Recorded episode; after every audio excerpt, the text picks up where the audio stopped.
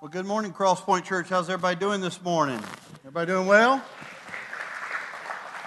Good to see you here this morning. Let me just put this on. I forgot to put that on as I came up. It's great to see you here today. I'm so excited to be here with you and worship with you and celebrate Jesus with you.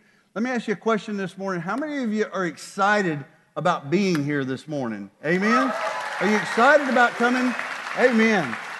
I, I love to ask that question from time to time because I tell you, I'm excited about it. Uh, I'll, I'll, just be honest with you.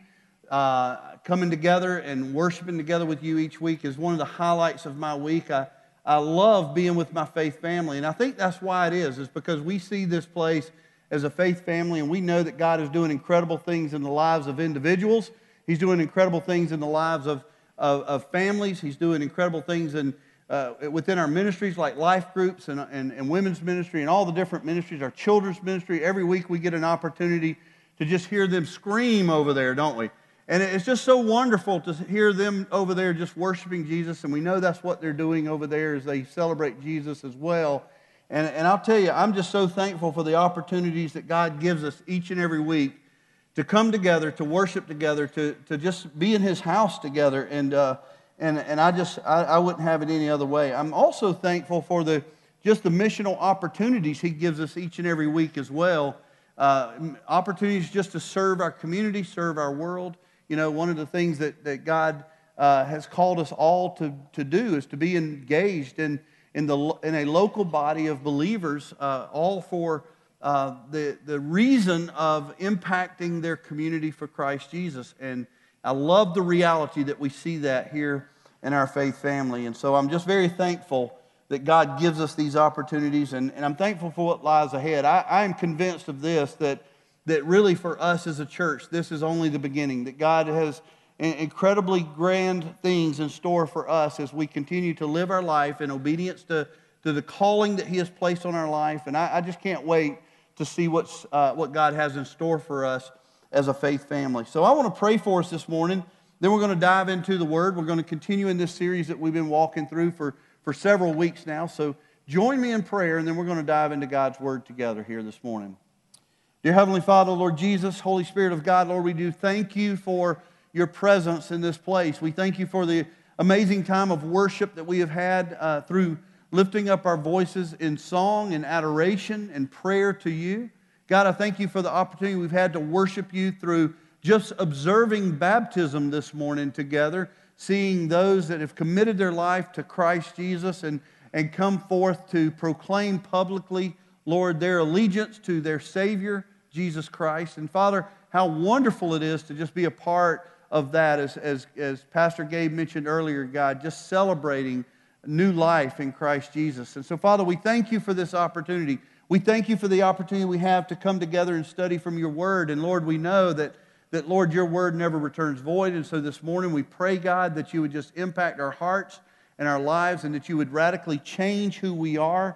God, that you would draw men and women unto yourself. And God, we would just recognize your presence in our life today. Uh, God, we thank you for the opportunities to do ministry in our community and around the world. And Father, we pray that you would continue to help us stay focused on that. Lord, we love you and praise you. Lord, as we dive into your word this morning, I pray, God, that you would stir our very hearts and our souls. And God, that you would help us to place aside every distraction that exists in our life today, that we may hear from you, uh, Lord, as we read and study and preach your word. God, we love you and we thank you. In Jesus' name, amen. Over the last couple of weeks, we've been walking through a series called Synergy. And uh, we've been showing a little bumper video, which we saw just a few seconds ago, uh, that sort of describes what synergy is. It's something that we, we recognize. It's not a word that you're going to find in the scripture, but what we know is that when God brings his people, his children together, that there is synergy. There is, there is, uh, there is energy that can only be accomplished through people coming together, unified by a common belief and, and, and, and commitment to Christ Jesus and that knowing that together we can accomplish so much more than we could ever do as individuals. And so that's sort of the idea behind this, this, uh, this thing called synergy that we've been studying over the last couple of weeks. And we've been walking through the scriptures and seeing all these different issues that, that God's word challenges us to. We've been talking about what it means to trust in God and the, the need that we have to trust God, even when life doesn't make sense. And so we want to trust in God. We, we've talked about what it means to surrender to Him, uh, to give of our lives to Him, to, to belong to Him, but more than just confess Him, to walk with Him and to surrender our lives with Him, and then ultimately what it means to pursue Him. We've been talking about all of these things over the last couple of weeks. Well, today we're going to be diving into God's Word and seeing what it means to be committed to Him or to commit to Him.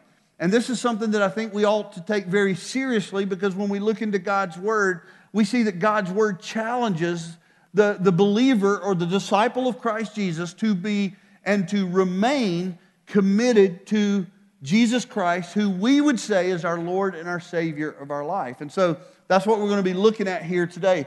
I love what Ed Stetzer once said about commitment and, uh, and, and just really growing and, and maturing in our faith. And that's what we've been really talking about over the last couple of weeks. But Ed Stetzer is one of the, the country's leading missiologists. He's also a pastor and a preacher.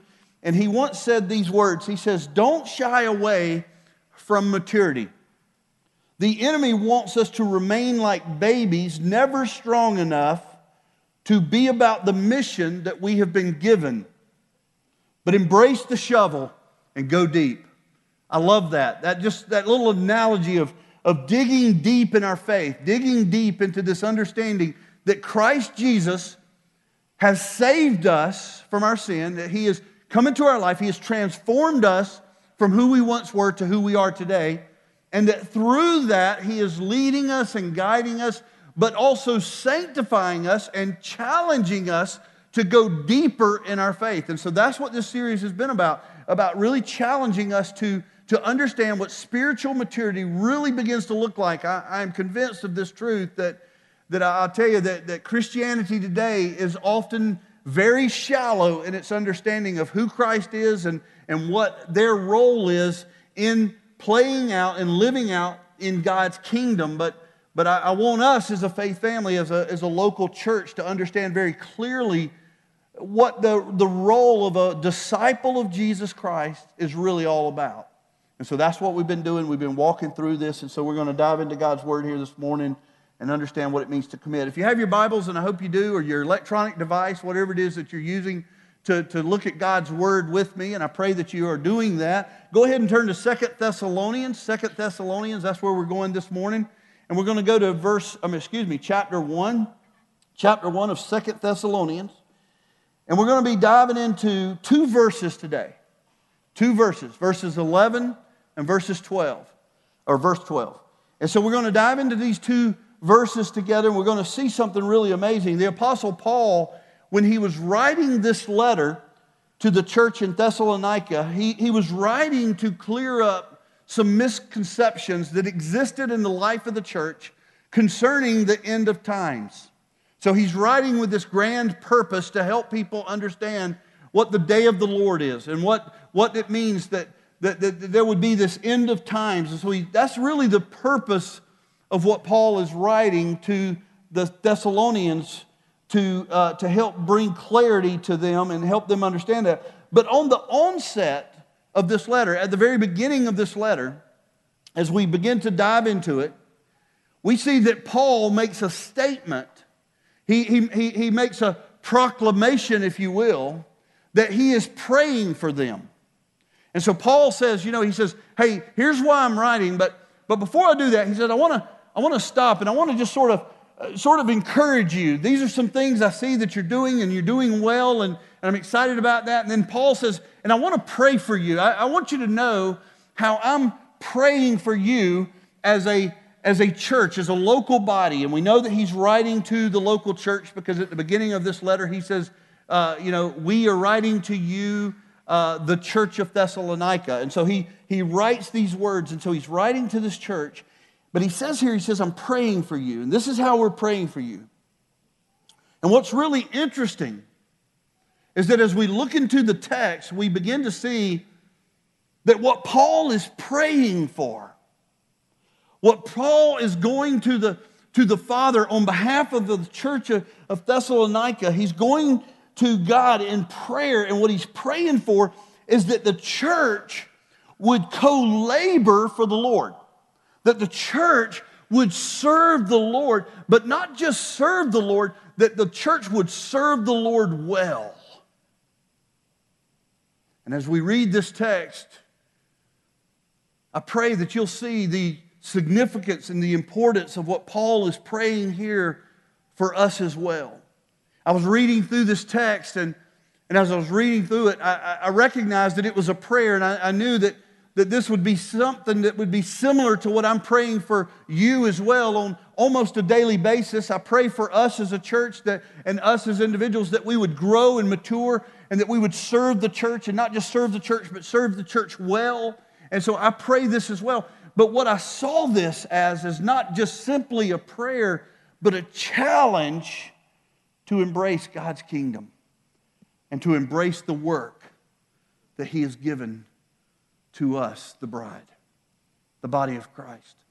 So read this with me, if you will, starting with verse 11 and then verse 12.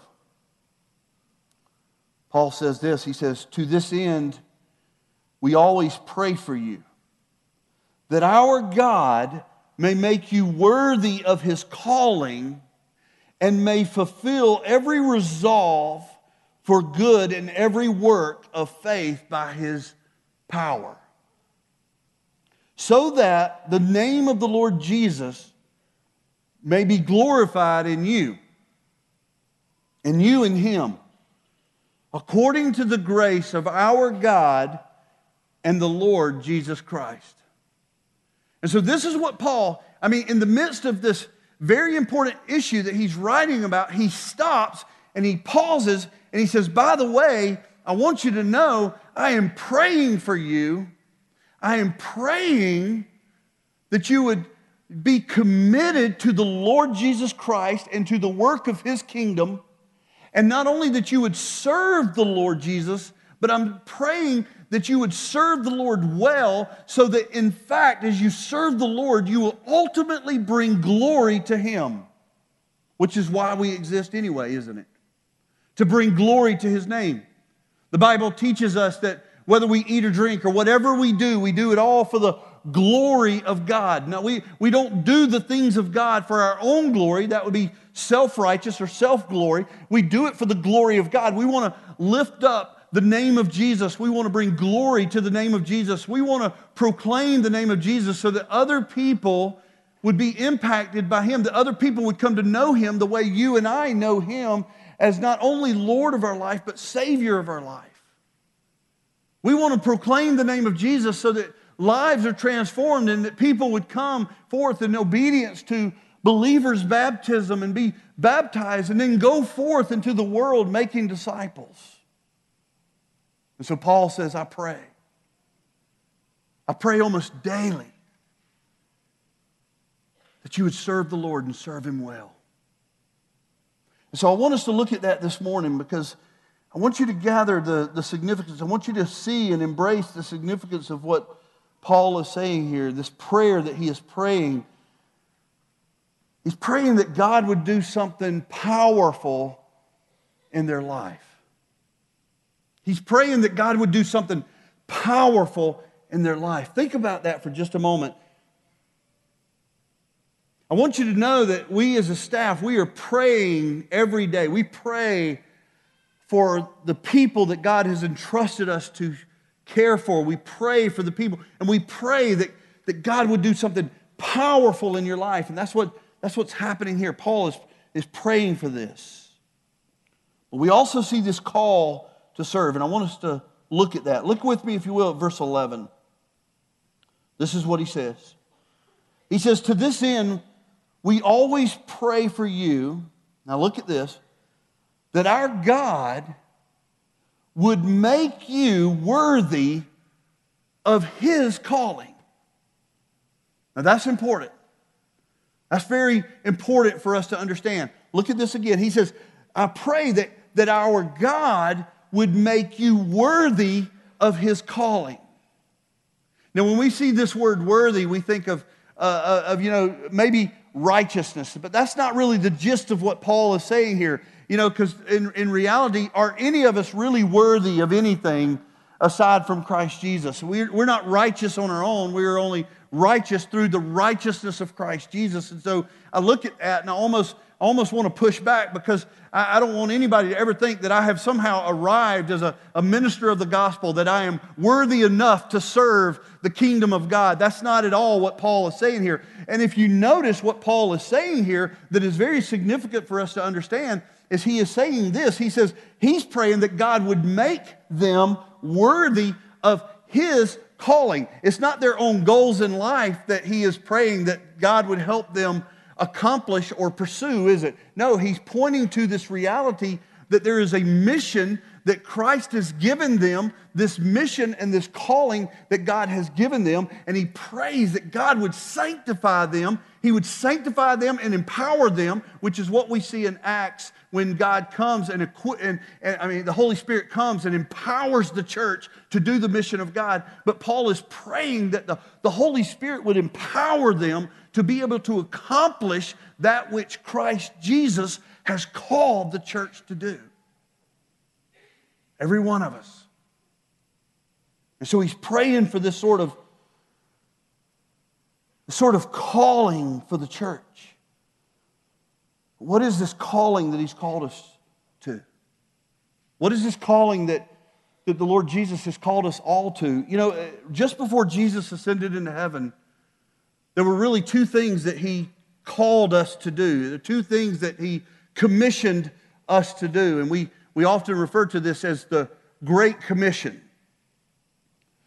But the first thing that Jesus called the church to do, what he told his disciples to do, is to proclaim the gospel, to go out and proclaim the gospel so that others may come to know him like they know him. And so the first thing that he, he really challenged them to do was to proclaim the gospel. We read in Acts chapter 1, verse 8, where he says this, but he says, But you will receive power when the Holy Spirit has come upon you. You will receive power when the Holy Spirit has come upon you, and you look at this, you will be my witnesses. You will be the ones who tell the Jesus story.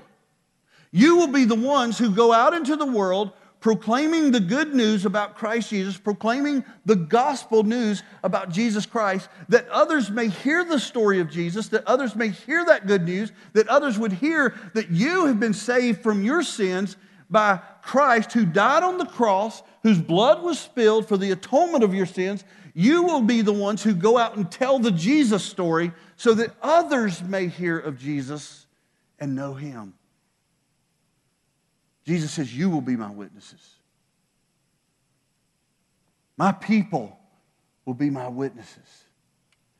The second thing that he commissioned us to do was to demonstrate the gospel through serving to demonstrate the gospel through serving. So he tells them, You will proclaim the gospel, but you will also demonstrate the gospel. In other words, you will live out your life in such a way that as people not only hear your words, but they see your actions, they will come to know me as Lord and Savior.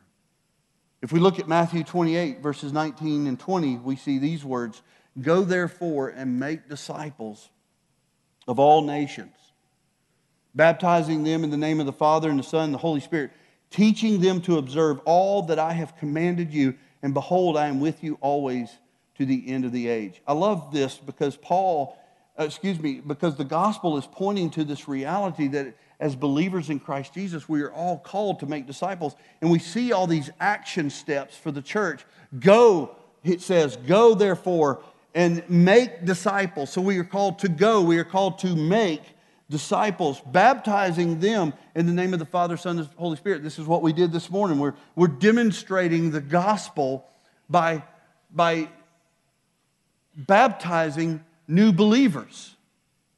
You see, what we do when we baptize people, we, we, we, we take them underwater, the believer's baptism by immersion, we, we bear them in, the, in, in their likeness and raise to walk in the newness of Christ. We are actually proclaiming the gospel through baptism. We also do it when we partake in the Lord's Supper, talking about the body that was broken, which we did last week, the body that was broken and the blood that was spilled. Through our actions, we are teaching people about Jesus, baptizing them in the name of the Father, the Son, and the Holy Spirit and teaching them to observe all that I have commanded you.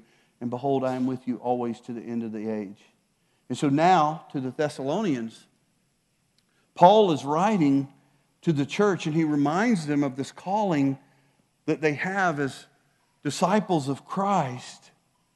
And he prays that God would sanctify them and equip them and empower them, that they would be used as instruments in the Redeemer's hands. That's what he's praying. He's praying that lives would be changed and lives would be equipped, and that people would go forth to proclaim the good news and to demonstrate the gospel with their lives. You know, around here we, we talk about the mission that Christ has set us on. We talk about the vision that God has given us to reach not only our Jerusalem, which is uh, Valdosta and the, and the other areas of this, this community, the community in which we live, but we also talk about the reality that we are called to reach our Judea, Samaria, and even the ends of the earth.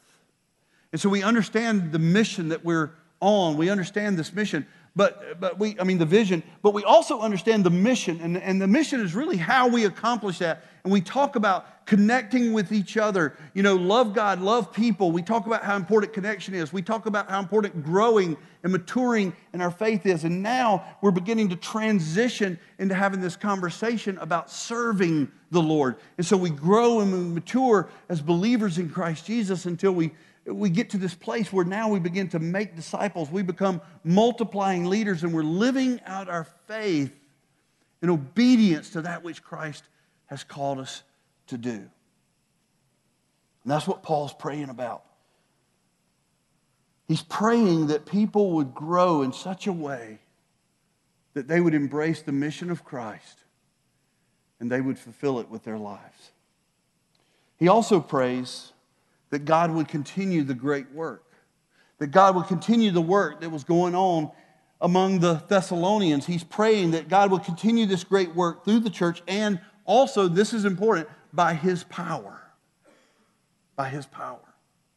We read in verse 11, it says, To this end, we always pray for you that our God may make you worthy of his calling, of his calling, and, and this is what Paul is also praying about, and he says that he, that he may fulfill every resolve or every undertaking that the church undertakes for good and for every work of faith. And I love this last part by his power. By his power. You know what I love seeing? I love seeing I love seeing things happen in the life of the church that is beyond our own capabilities. You know why I like that? because I begin to realize that this is so beyond what we are capable of that it has to be of God. In other words, I want to I pray for the supernatural. I want to see something happen that is so big, something so grand that I know that even together as a faith family, we together could never take the credit for it, that it has to be of God. That's what I love. Because I know that God is among us. I know that the Word of God teaches us this truth that He is walking with us and that we see it. We get to see it being lived out as lives are being transformed, and those transformed lives are coming together, and those transformed lives are coming together for the purpose of serving Jesus and His kingdom and seeing such remarkable things take place that we look at that and we say, we could have never done that. That has to be God. I love that. And that's what Paul says here. He says he's praying for them. He's praying for them that every good work that they do that would be would continue to be good work, but all by his power. And so Paul brings God and Christ and the Holy Spirit back into the process. You know, we can't do this alone. You know, God's not just simply calling us together to accomplish things in our own power, even together, but in connection with Him and in conjunction with Him and the things that He is doing and by His power in our life. And so here we see this being played out. So the calling that He is talking about here, this, this work that's being accomplished. You know what Paul is praying for? He says, I pray that there would be those of you who rise up to the challenge and embrace or commit to the calling that God has placed on your life, we would see incredible things done for the kingdom. That's what he's praying for.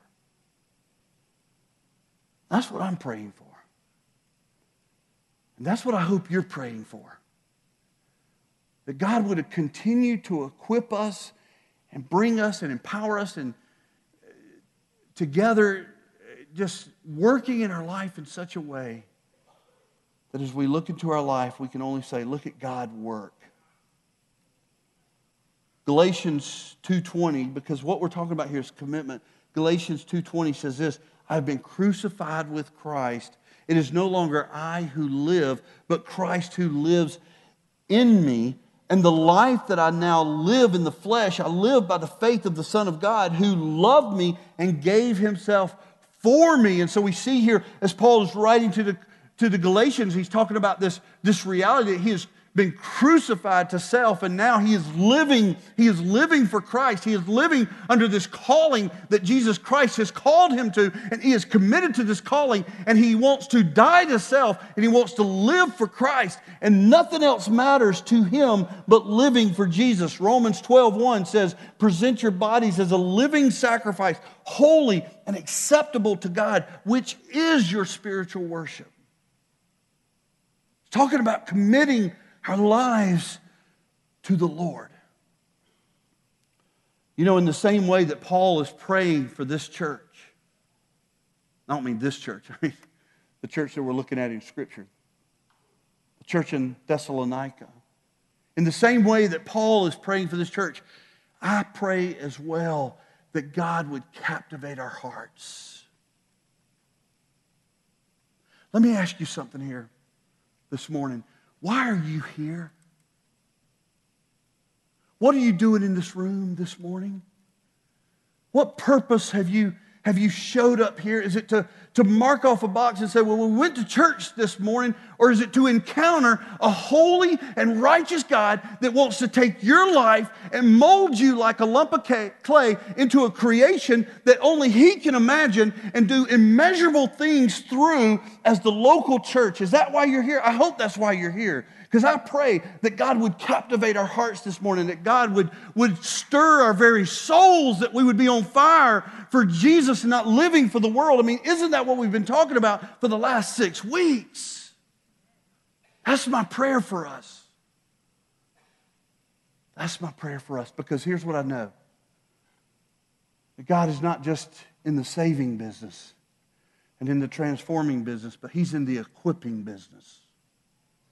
And what we see all throughout Scripture is God take the least of the least. And I know that's sometimes where we kind of camp out on. That's why we don't move forward so often in our life. We think, well, I'm not worthy. Well, can I tell you something? You will never be worthy. He and He alone is worthy.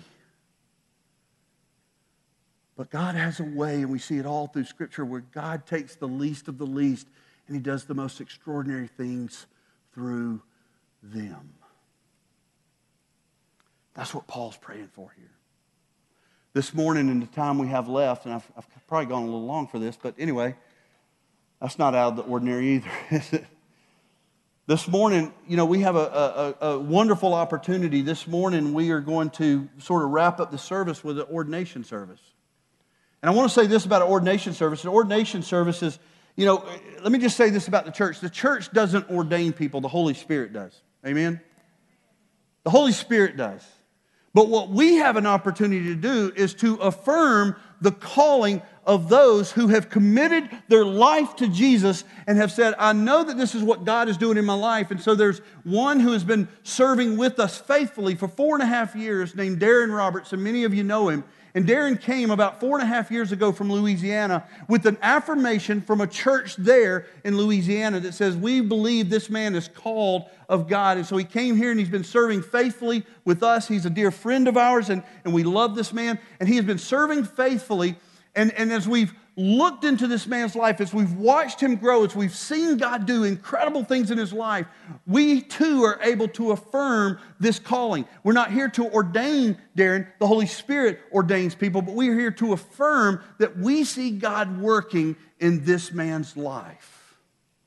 The shepherding team has had a time to, to look into Darren's life. The, the pastors have had time to look into his life. We even asked Robin if it was okay with her, his wife.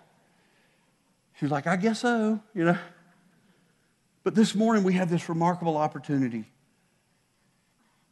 to see an example of how God takes just an ordinary individual and does something incredible in their life. I, go, I want to roll this video right quick. We've got a short video, and then we're going to close out the service in a time of prayer. Can we roll that video, boys? Growing up, my dad was a pastor, and we, we lived in a, in a good home, um, but being in ministry as a child was a very uh, tough thing.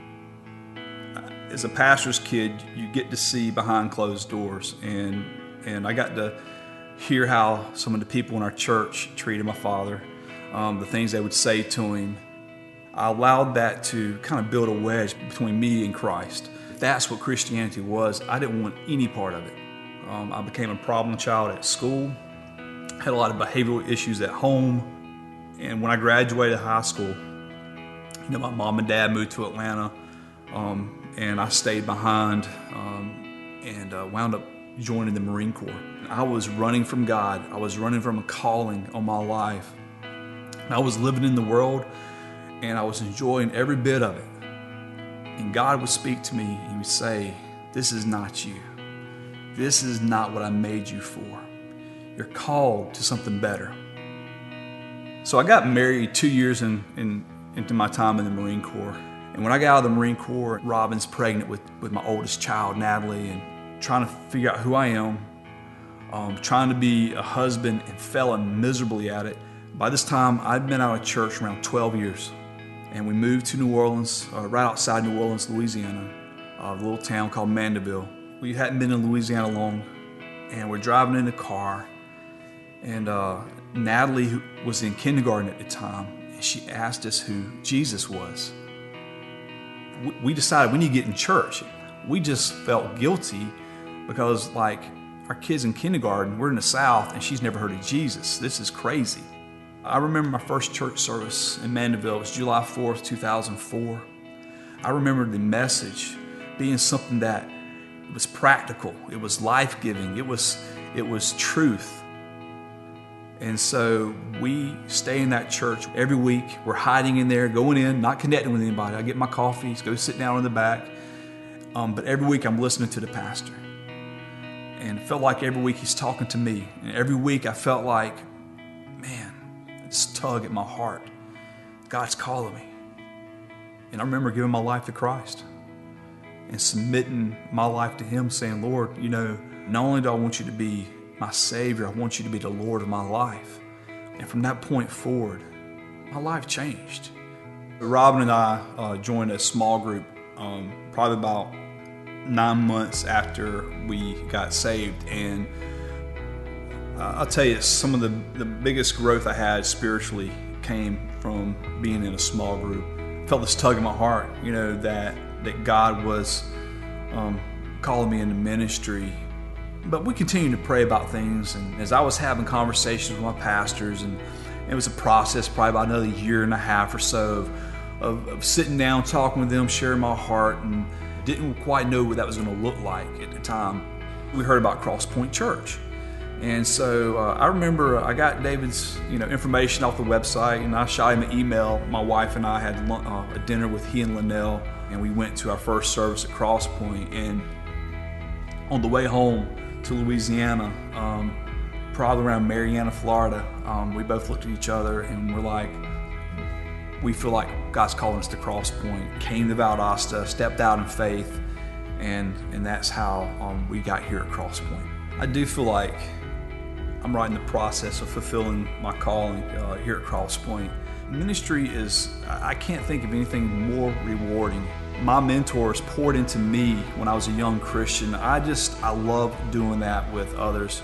I, think about Ephesians 2:10, where um, where God's created us, we're His workmanship, and He has a plan for our lives, and it's, and it's been laid out in advance, and that I'm walking in that, that I'm fulfilling a calling on my life.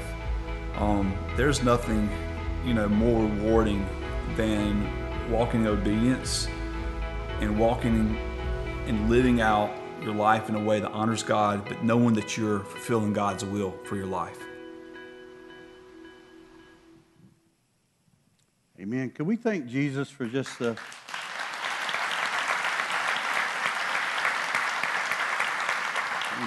Just the reality that God is still changing lives and drawing men and women into Himself and, and even equipping the saints to do the work of ministry. That's what's so beautiful to me. To me, as a, as, a, as a church, we don't measure our spiritual effectiveness by how many we're seating on Sunday morning. We measure our spiritual effectiveness as we serve the, the Lord Jesus Christ and we see lives transformed and lives called and lives sent out as missionaries for the gospel. That's how we measure spiritual success as a church. This morning, we want to close with sort of a word of prayer for, for Darren and, and his life. And so, Darren, I want to ask you, if you will, to come on up here uh, to the front and just, uh, just, just post up right here for a minute, buddy. I got this, let me just tell you what's going on right here. We're going to, uh, the next couple of things I share, I'm, I'm really sharing to Darren. Because Darren has basically said, I've committed my life to full time ministry. And that's a pretty huge calling on someone's life. And so the next few seconds, uh, as I share a little bit of scripture and whatnot, this is a, this is a charge to you, Darren. This is something to take very seriously. And then as we finish that, what we want to do is we want to lay hands on Darren. And then as a church, we will pray for Darren and affirm this calling that God has placed on his life. But Darren, you know, in Acts 20, we read where the Apostle Paul, he summoned for the Ephesian elders. He called them. He says, I want you to come. I want you to, to come over here. I, I've got something I want to share with you. And he gave them what I want to give to you this morning, which was really a calling to serving the Lord, to being committed to ministry, to committing your life to ministry. He had a very important message to say to them, and this is what he said. He says, Pay careful attention to yourself and to all the flock in which the Holy Spirit has made you overseers, to care for the church of God, which he obtained with his own blood. And I know that after my departure, fierce wolves will come in among you not sparing the flock, and from among your own selves will arise men twisting things to draw away the disciples after them. Therefore, be alert, remembering that for three years I did not cease night or day to admonish everyone with tears. And now I commend you to God and to the word of his grace, which is able to build you up and to give you the inheritance among those who are sanctified. Darren, your life is a testimony of God's work. It's a testimony of God equipping someone whom He has already saved to do the work of ministry for the church. And some of the most powerful words that I see in this passage really challenge us to consider what we're about to embark on. Today is a new beginning for your life he says here, and I think these words are, are worth mentioning again. He says, Pay careful attention to yourself. And this is a charge to constantly be evaluating your life that you may stay blameless and live in pursuit of the righteousness of Christ.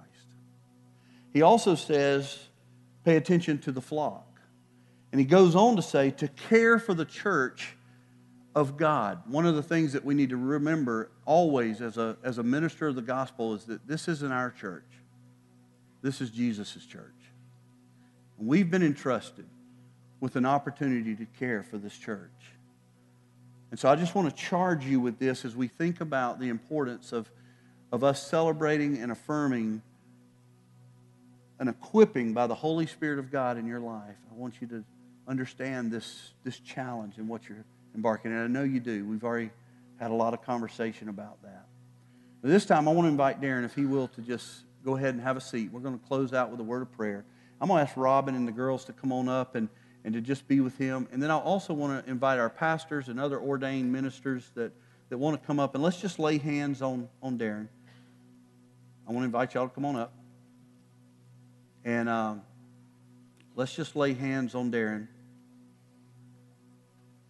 This is a very special moment in his life. And, and my friends, I, though this may seem like something that doesn't concern you, it concerns every one of us as we come here today.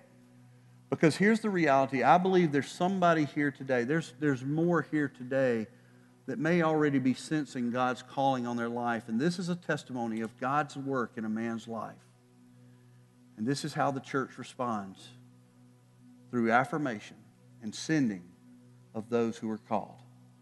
I'm going to ask Jason if he will to pray for us or pray for Darren as we lay hands on him. Pray with me.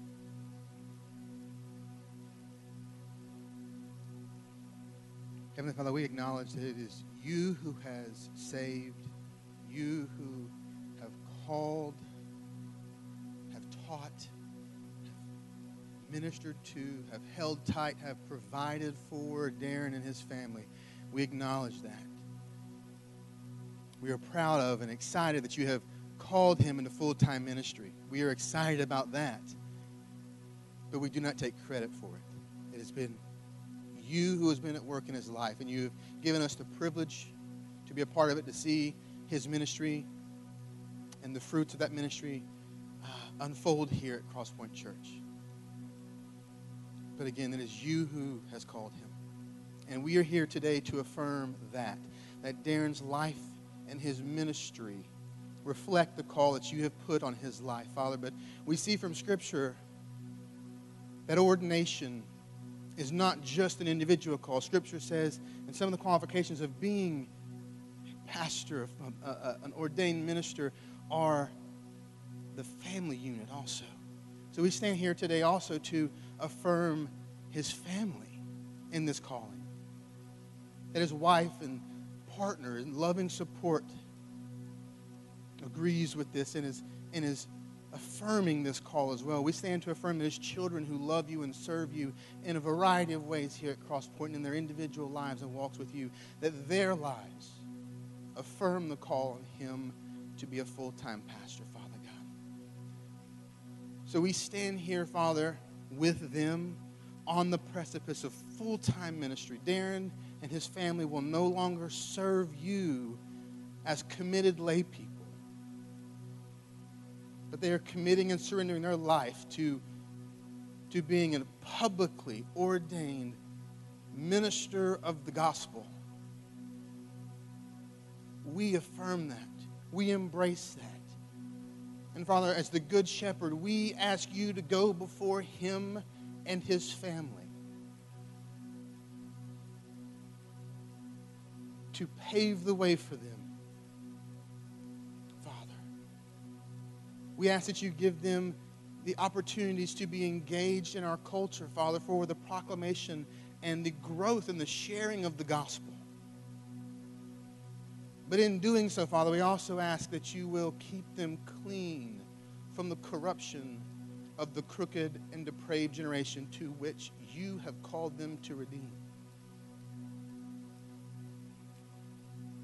So we stand here today eager to see what you are doing in their lives. And we pray in closing, Father, that you will use their response to this lifetime call of ministry to just blow them away with what you're going to do in their lives. Father, increasingly and abundantly and beyond their wildest expectations and in the most robust way possible, Father, show them your faithfulness in their lives. We ask these things, Father, in Christ's name.